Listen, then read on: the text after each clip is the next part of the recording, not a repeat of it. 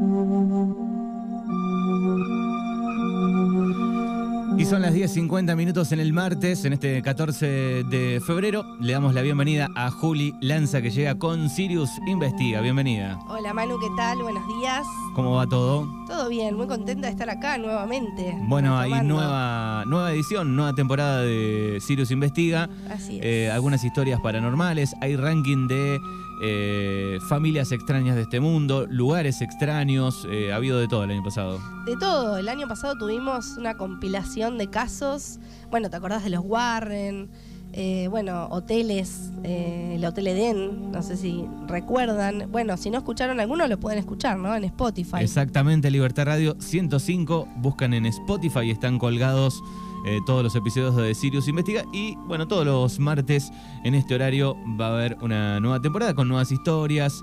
Eh, y también Juli se va a quedar porque después nos va a traer los estrenos de series, cine, películas, eh, documentales y todo el mundo relacionado a la pantalla. Así es, así. Quédense porque hoy vamos a tener columna doble. Exactamente.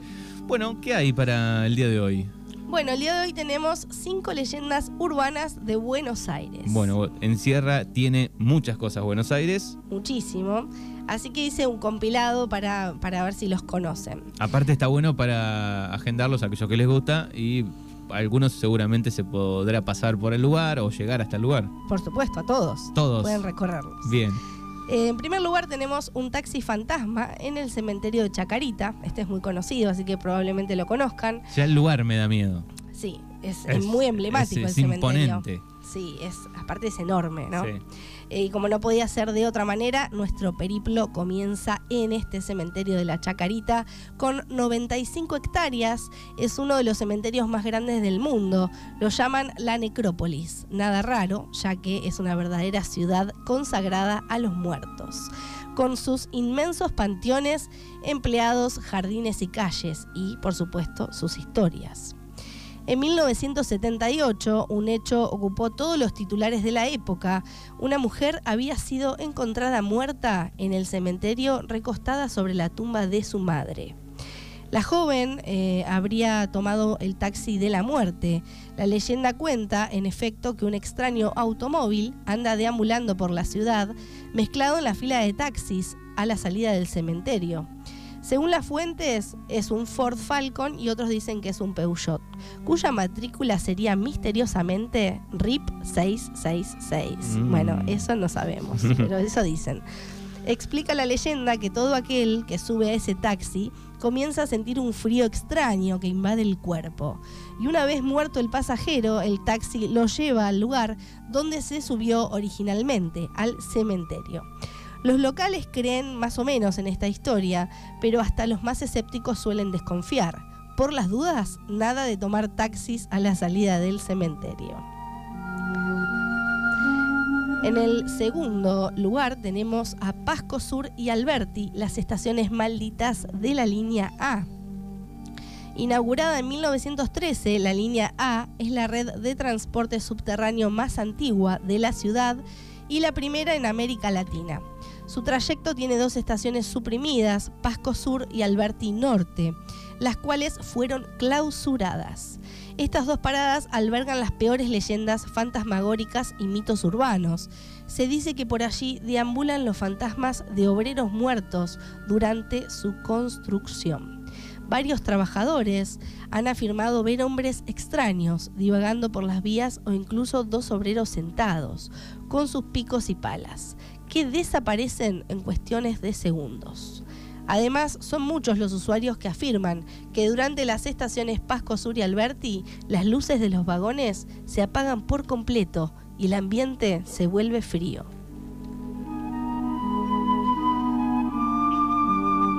En el puesto número 3 tenemos al Bar Yamile en San Cristóbal. Este es uno de mis preferidos. A ver. muy macabro. El 24 de marzo de 1973, Emilia Basil, una inmigrante libanesa, estranguló a su amante José Petriela. Tras este eh, intentar abusar sexualmente de ella.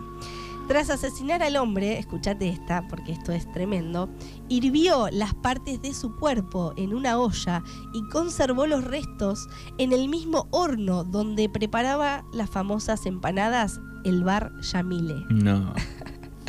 en el mismo horno. En el mismo horno le metió. Mm. Emilia fue condenada a 10 años de prisión en la cárcel de mujeres, sin embargo salió en libertad condicional en 1979 y los habitantes de San Cristóbal afirman sentir un olor estupefacto al caminar sobre la avenida Garay, lugar donde se cometió el crimen. Incluso hay quienes afirman que en las noches se oyen gritos desgarradores de un hombre pidiendo ayuda. Bueno, hasta acá es el que más me gusta de los tres. Sí, este es, está bueno, está para pasar por ahí, ¿no? A ver qué pasa. Eh, bueno, en el puesto número 4 tenemos el Asilo Unsue en Mar del Plata. Bueno, este es un poquito más. Eh, el hogar de niñas Saturnino Unsue es uno de los edificios más emblemáticos de la ciudad de Mar del Plata.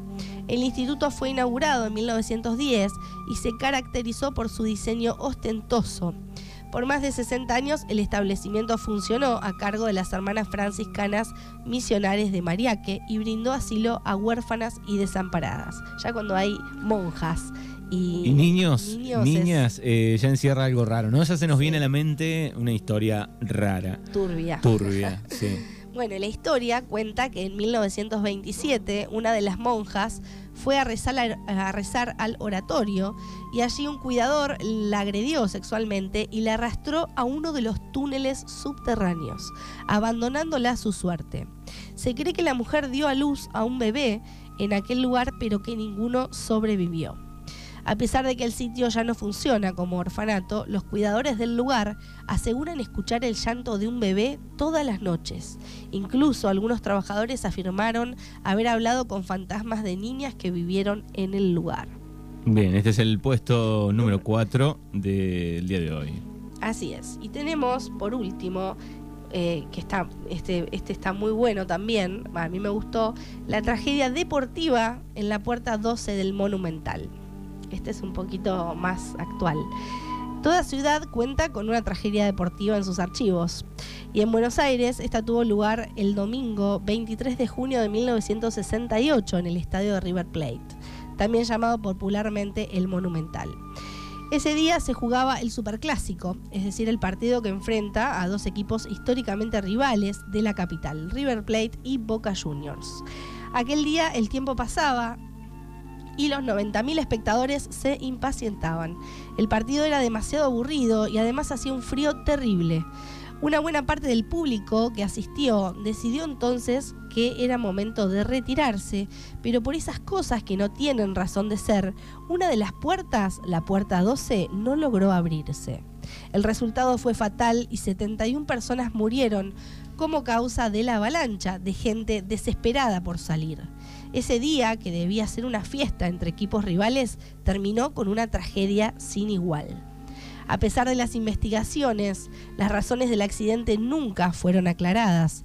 La leyenda hoy dice que cada año, exactamente el 23 de junio, aparecen por el barrio los fantasmas atormentados de las víctimas. Un restaurante ubicado sobre la avenida Figueroa Alcorta explica que cada 23 de junio no sirven ningún tipo de infusión porque al parecer estas se tornan de color oscuro y tienen un gusto extraño. Bueno, este, muy conocida la, historia, muchas teorías de qué es lo que sucedió, no se pudo esclarecer por lo que vi una vez en un informe bien qué es lo que sucedió, pero bueno, conocida la tragedia de, la Puerta 12, donde eh, murieron los hinchas, este, estos 70, 71 hinchas, hinchas. De, de Boca. Así es. Y bueno, y los, sus fantasmas deambulan cada 23 de junio. Bien, en la 12, en la puerta 12.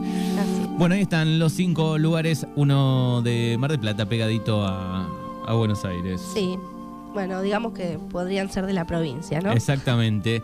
Bueno, Sirius Investiga, la pueden seguir en las redes sociales a Juli. Así es, me pueden seguir en Instagram como Sirius Investiga, también en mi canal de YouTube, que bueno, ahora está un poquito abandonado, pero prometo retomar. Hay un par de videos colgados igual ahí. Sí, tenemos ocho videos. Ocho videos. Bueno, así la conocimos a Juli. Eh, digo, así digo, mira lo que está haciendo Juli hace un par de años. Claro. Cuando nos contactamos. El, canal de, de YouTube. No, recuerdo cuál fue el video, eh, que, el, que vi que me recomendó YouTube en un momento. Creo que fue el de mm, El fantasma de la novia del Bajo la Tigra, ¿no? Me parece que fue ahí. Fue el primer video que hice. Ese es el, clásico nuestro de la zona. Claro, es nuestro clásico, sí. Bien, Sirius investiga aquí en Mañanas Urbanas.